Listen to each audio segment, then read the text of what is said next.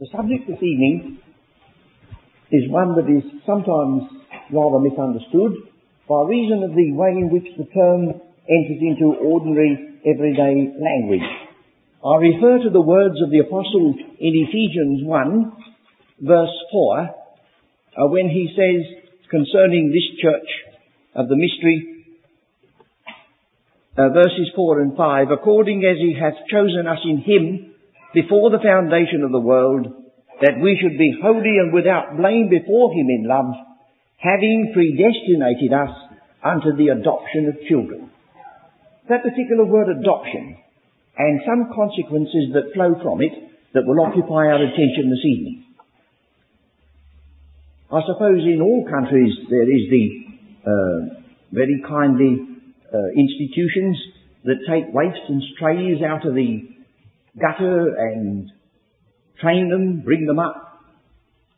But it's a sad thought to think that any child of God should ever conceive of their father's home in glory as being a sort of a magnified Dr. Barnardo's home or whatever else is the equivalent here. We are children of God. We are sons of God. He is our Father.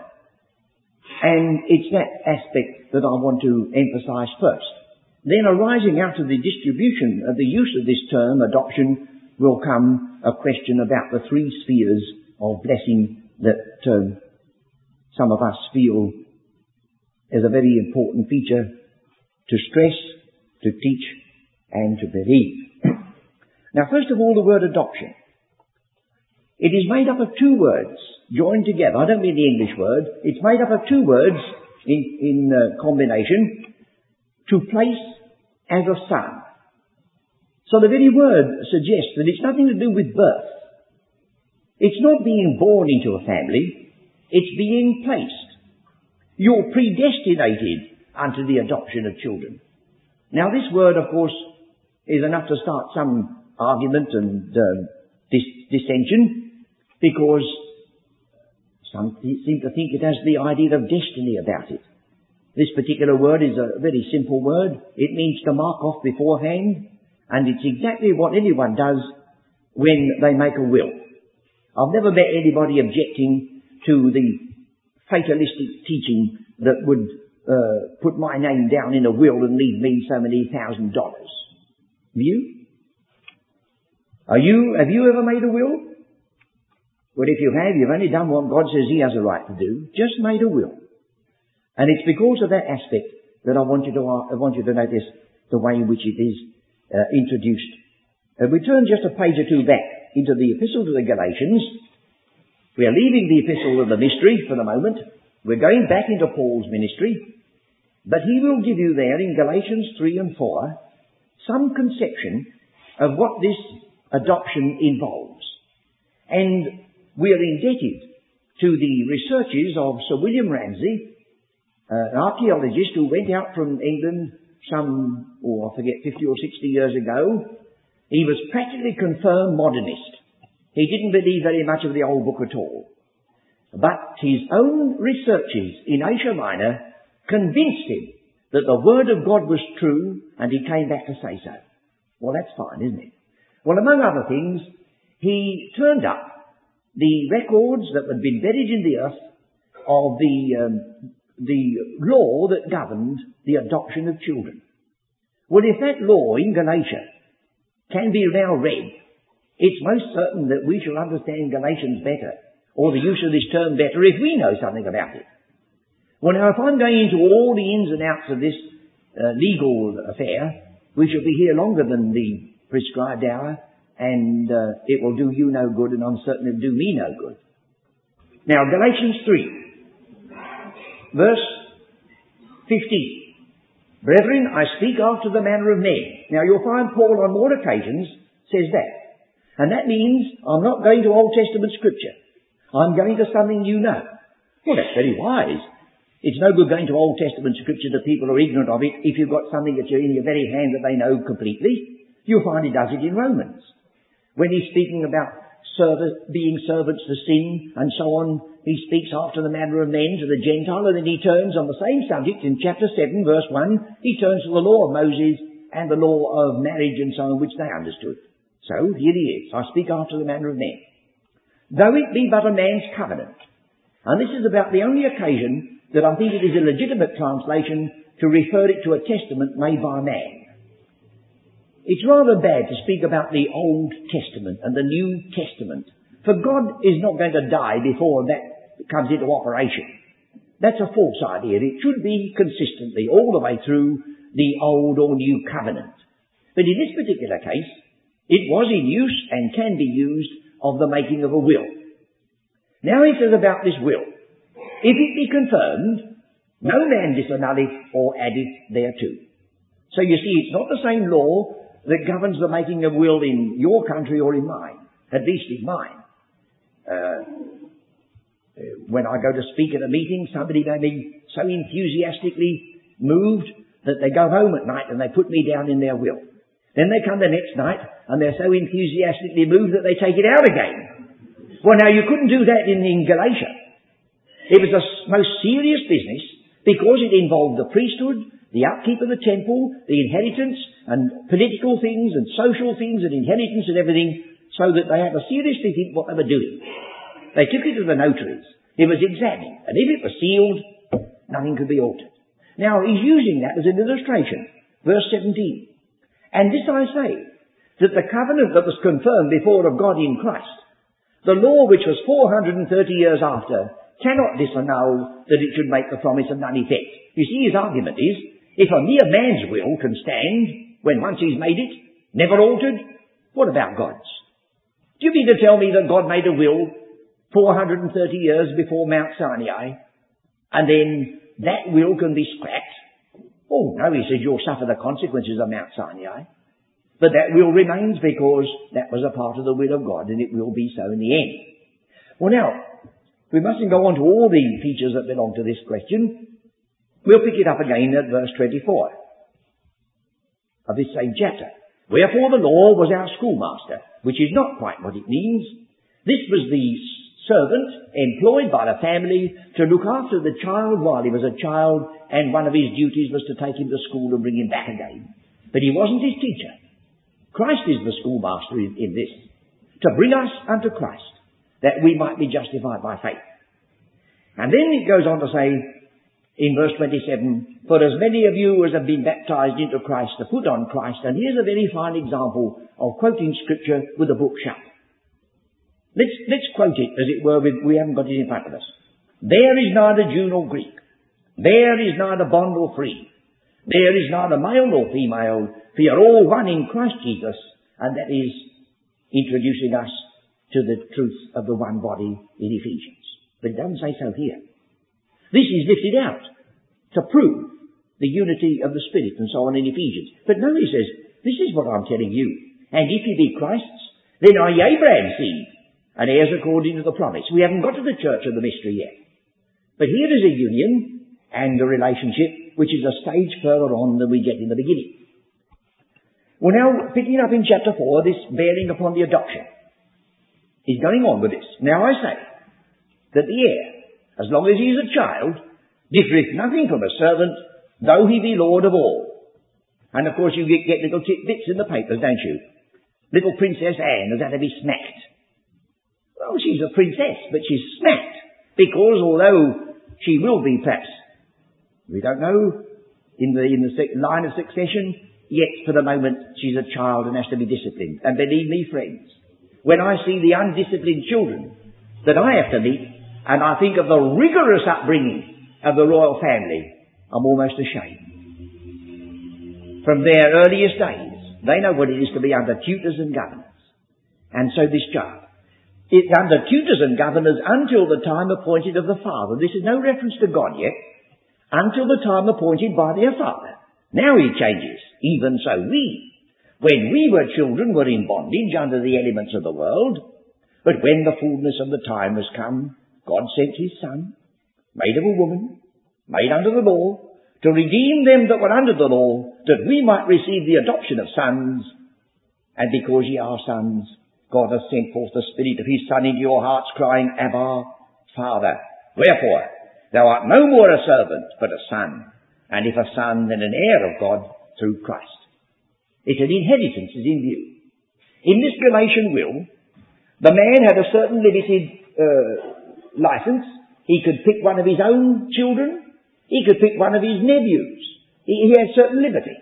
He could choose whom he would appoint to be the heir, and that was the adoption.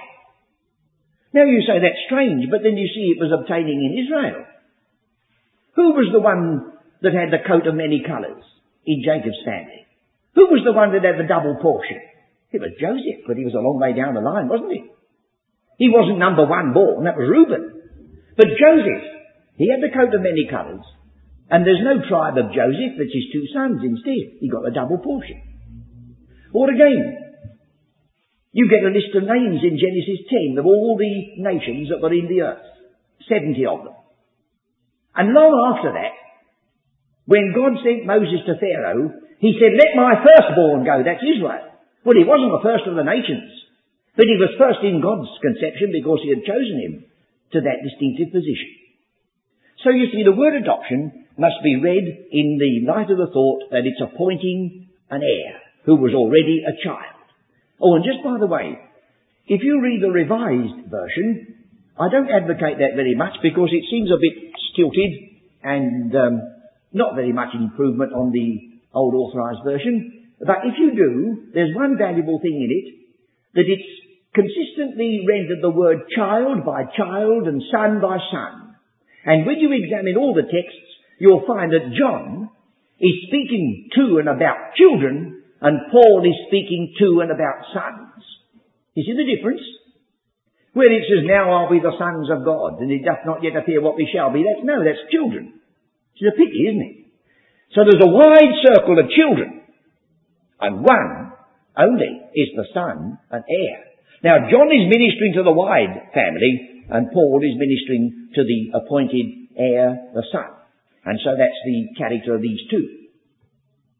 Well, now the next thing I want to do is to ask you to notice the different uh, groups or callings that have this word adoption uh, related to them. And the first one, we will have to turn back a little bit to the ninth chapter of the Epistle to the Romans.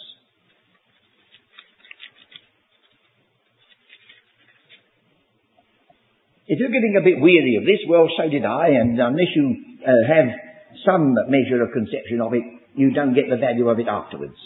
Romans 9. The apostle is concerned about his own people.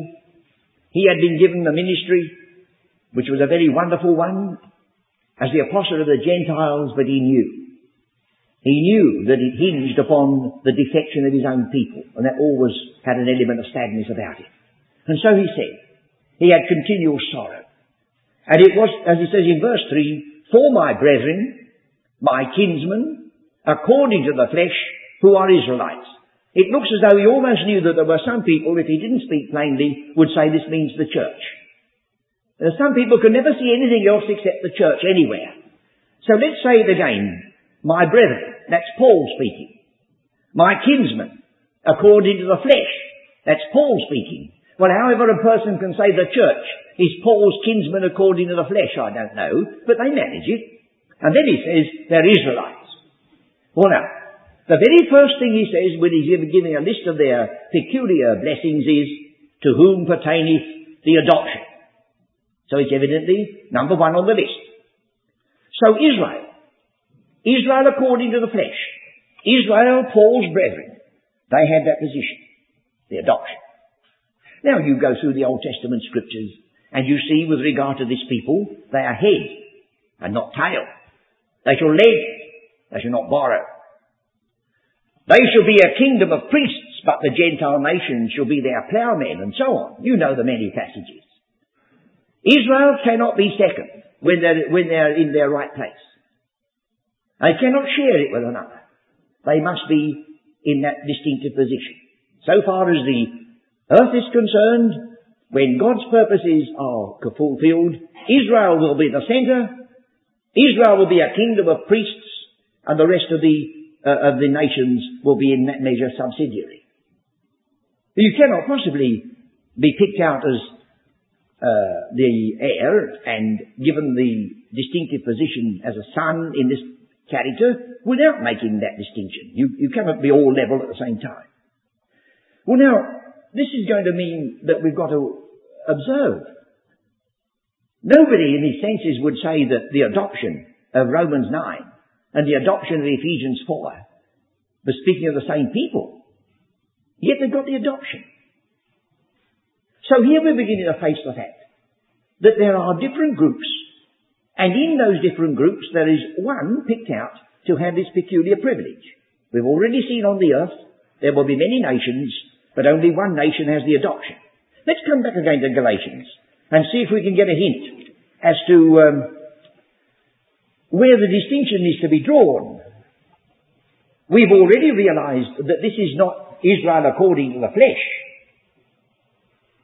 When the Gentiles are in the flesh, they're hopeless. Israel in the flesh can be blessed, it says so. But so far as Gentiles are concerned, only in the spirit do they have any possibility of salvation or blessing. And they are Abraham's seed, verse 29 we looked at, they're Abraham's seed, including both Jew or Gentile.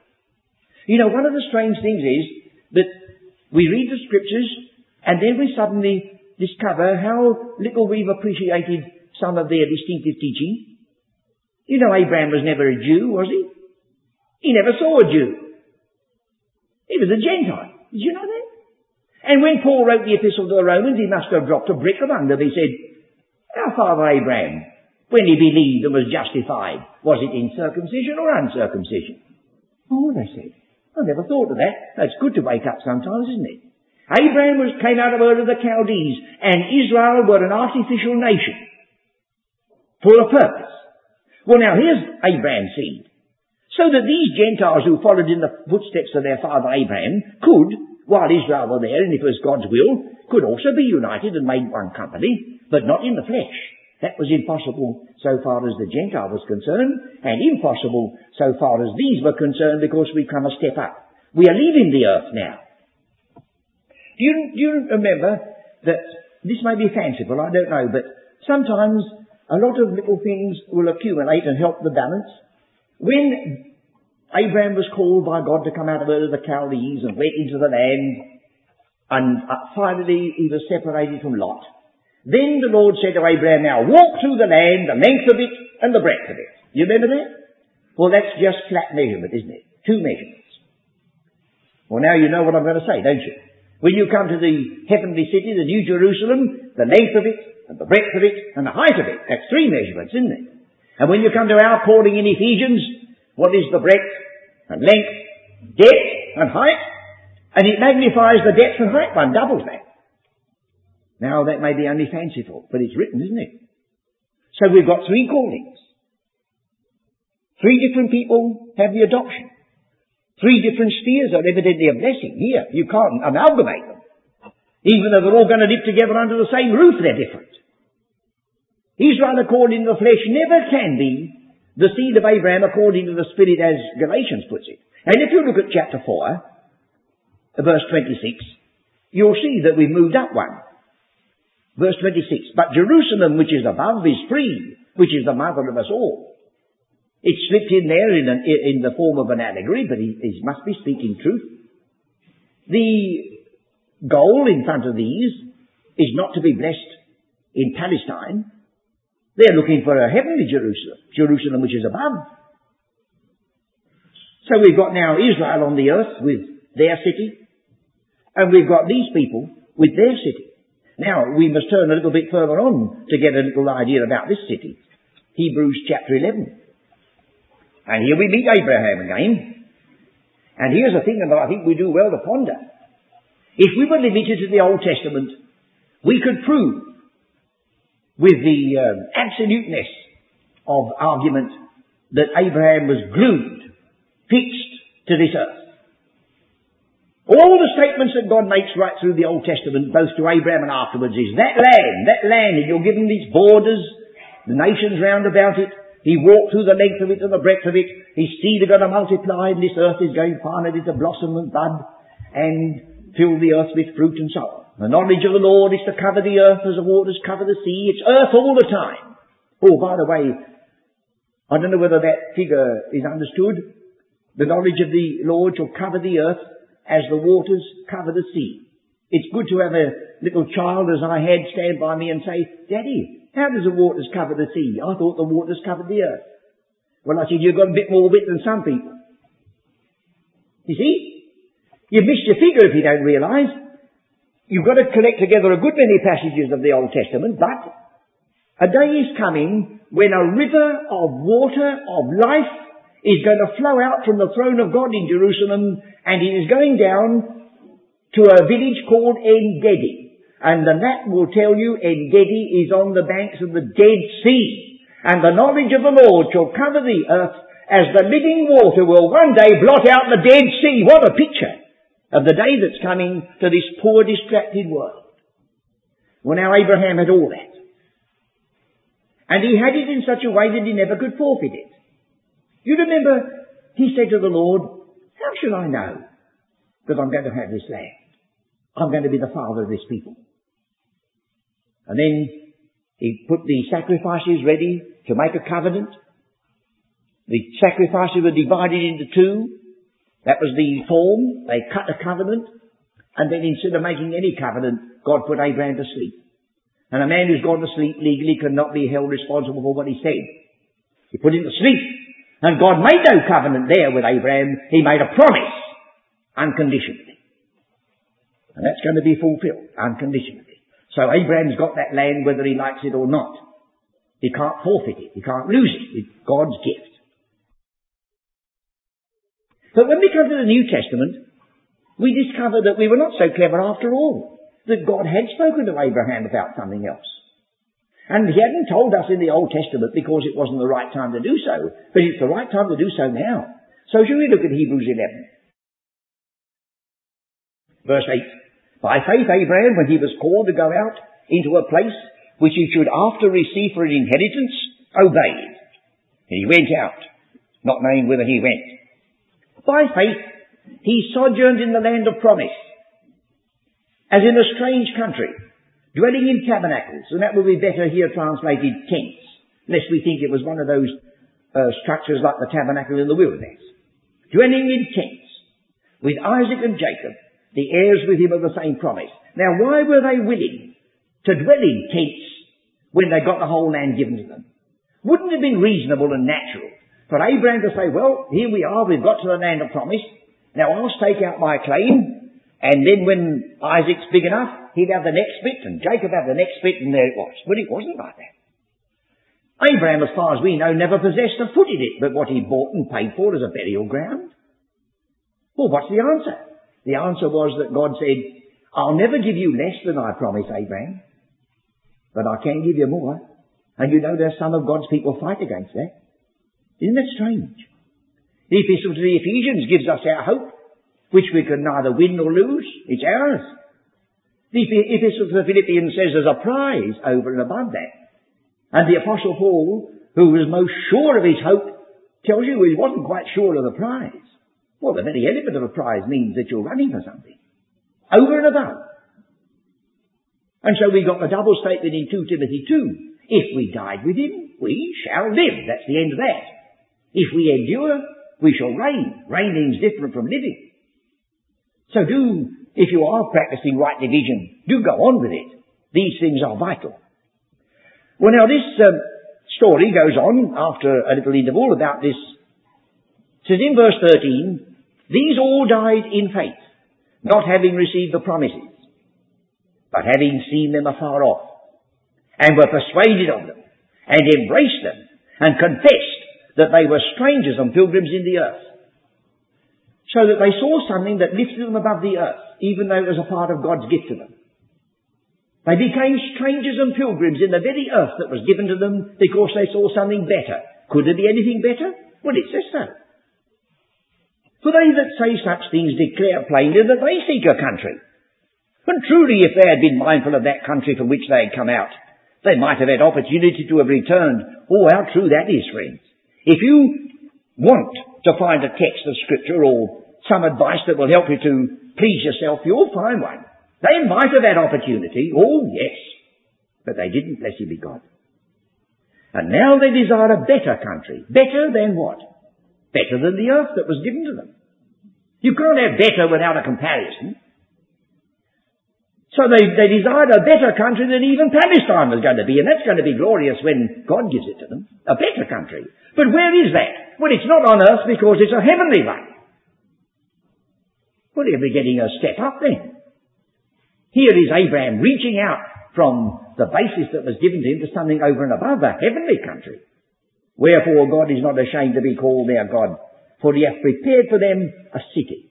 And you know that city is mentioned as the New Jerusalem in in Revelation, the Jerusalem which is above in Galatians, and here it is once more before us.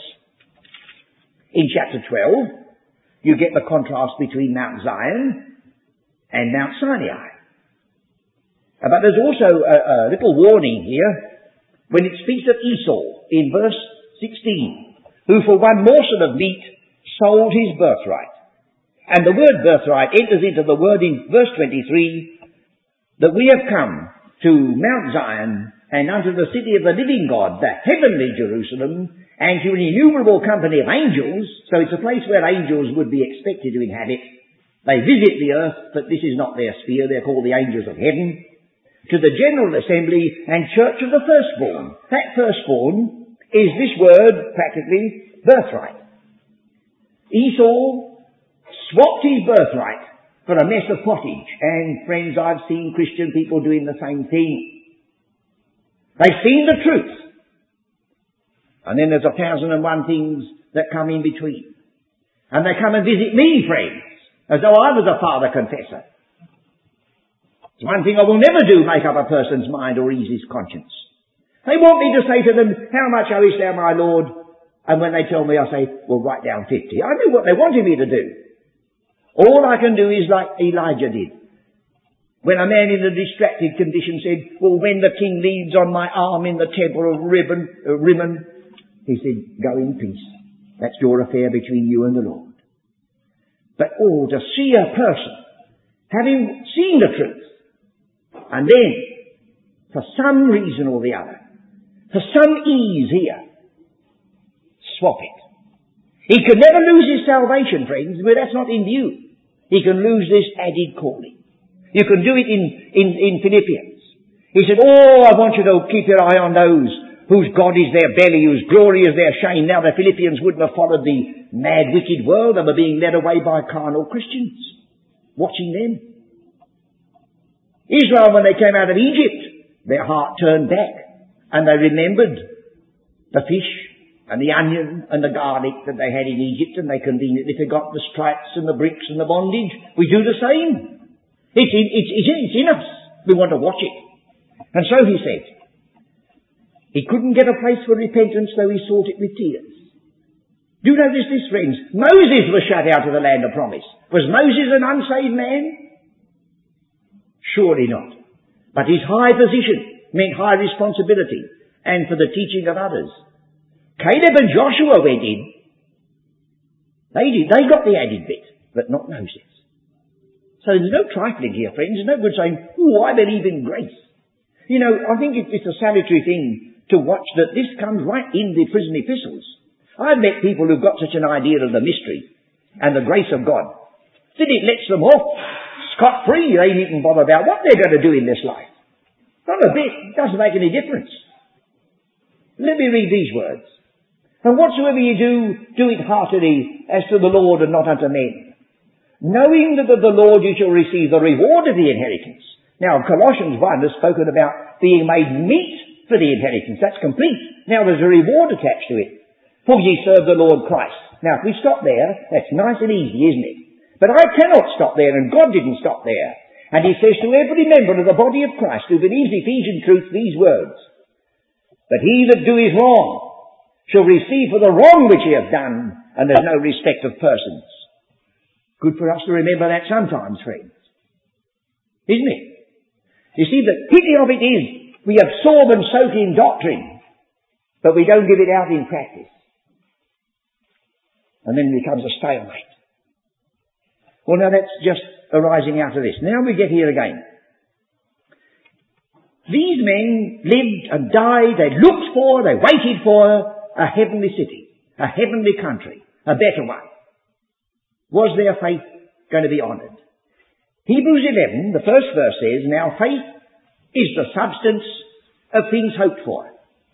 Even if you leave it as the word substance, it would say to you, whatever you are legitimately believing now will be your hope when it's realized.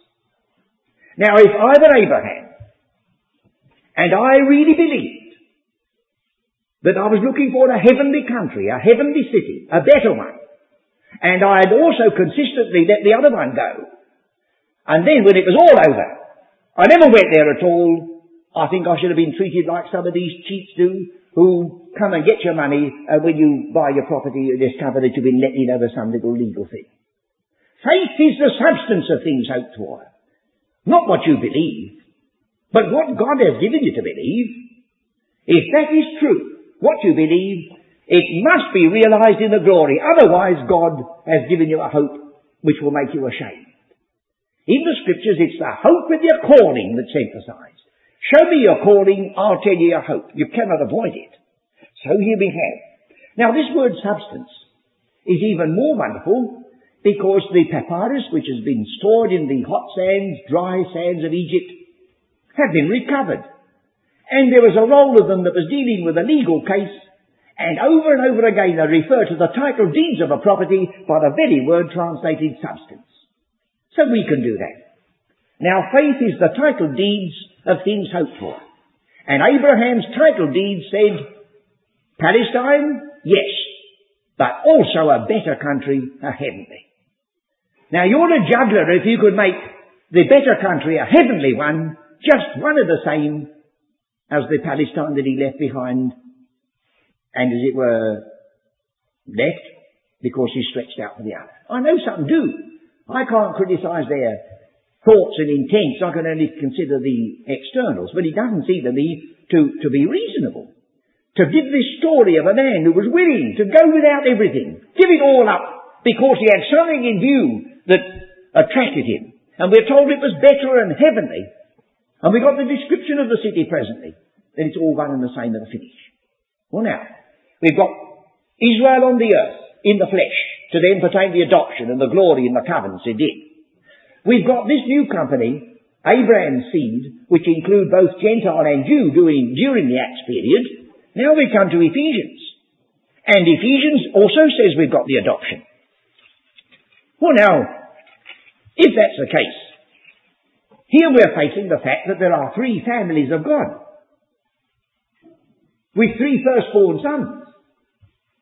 Of course, that sounds odd at first, but even in this world, a man can have three firstborn children. Of course, if they catch a person out, he would say no at first, but oh yes, I see. He's been married three times. Well, God doesn't have to go through that performance, but there are families on earth. Do you remember when we were looking at Hebrews, uh, uh, Ephesians 1, we notice that one statement in connection with a prayer should be pondered and considered because of its bearing verse 17 of chapter 1, that the God of our Lord Jesus Christ, the God of our Lord Jesus Christ, as we said, it didn't touch the deity of Christ at all. This comes in because the God of Abraham, Isaac and Jacob had now temporarily withdrawn. When Israel became, Lo are me, not my people, he said, and I will not be your God. Well, it's no good going then to God just now under a title which for the time being he has put aside. So our Saviour steps in and he says to you and me, well, you needn't worry. Even if you cannot say the words Abraham, Isaac and Jacob, say my name. Or I say thanks Lord and that covers it more than ever. I've lost nothing. Well now in another prayer in this Ephesians, he says in verse 14 of chapter 3, For this cause I bow my knees unto the Father of our Lord Jesus Christ, of whom the whole family in heaven and earth is named. Now, I think the true rendering should be every family in heaven and earth is named. But I wouldn't fight you over that for the moment. I'll give it to you. You can have the whole family if you like. But some are in heaven and some are on earth. If they're not, why put it there? Some of the family of God. Now this word family is derived from the word father. Our English word family derives from the servant. But the word here is the patria. These are associated with a father and they bear his name. And they are the ones that uh, we've already had in Galatians 4. They have the privilege of saying, Abba, Father. It only comes three times in the New Testament. Now angels, as far as I know, never say, Abba, Father. These are not angels. These are the redeemed from among men. And they belong to the family which is in heaven. Well now, this is where I'm getting. Surely if there are adoptions in three spheres of blessing, surely if there's an emphasis upon a heavenly country which is better in the second one, and then all through this epistle to the Ephesians, Christ is the ascended one, Christ is the seated one at the right hand, Christ is far above all principality and every name that's named, he ascended up far above all heavens that he might fill all things, and then you say it doesn't mean that at all, we're all down on earth. Well, much as I want to honour anybody who believes the Word of God, I've got something there that makes that utterly impossible for me to believe. And so I felt you ought to see that these, this word of adoption is carrying you forward, giving you a firstborn's position. So now we've got Israel on the earth and a nation subsidiary. We've got the uh, adoption in the New Jerusalem with angels subsidiary. No, you're not that the saints will judge angels. Yes, they're subsidiary. When you get to the next one, they're not angels. They're never mentioned. But this church is far above principality and power, the aristocracy of glory. And then on top of that, we have that unique statement that we are not only reckoned to have died with Christ and been raised with Him, but seated together. Well, surely that is a pledge. That is something which we are now potentially seated together with Him. What if we are potentially seated together with Him? We must be actually in, in reality someday. Otherwise, what are we going to say about God and the keeping of His promises and the fact that He changes not and that His word is true? Now, don't think that I've got any animus over this. I can't help being enthusiastic over what I see as the most precious teaching in this position, and you wouldn't have me stand here apologising all the time in case I'm upsetting you or anybody else. I'm not built that way. But I am built this way, that what I do believe and what I see, I must hold to. There's some folks have had a, had a bit of a shock, I think, with me because those friends of you who have met me, I, I've disappointed you a bit because I haven't been so venerable as you expected, and I'm easygoing, and at last some people come to the conclusion they can twist me around their little finger just as they like. But you see, I think what's happened is I've saved up all that I've got for the one thing that matters. And this matters. This matters. And it's saddening to see that folks who have been rejoicing in this truth are now coming to some other conclusion. Well, of course, that's their responsibility. I'm not a dictator. I may be wrong. But I'll have to be shown that I'm wrong before I can move from this position. And I believe that the three spheres of blessing and the three adoptions walk together. And all the statements that are made concerning the sphere in which they're to be blessed the earth, the better, the heavenly one, the far above all, is perfectly consistent with a calling which will people heaven as well as earth.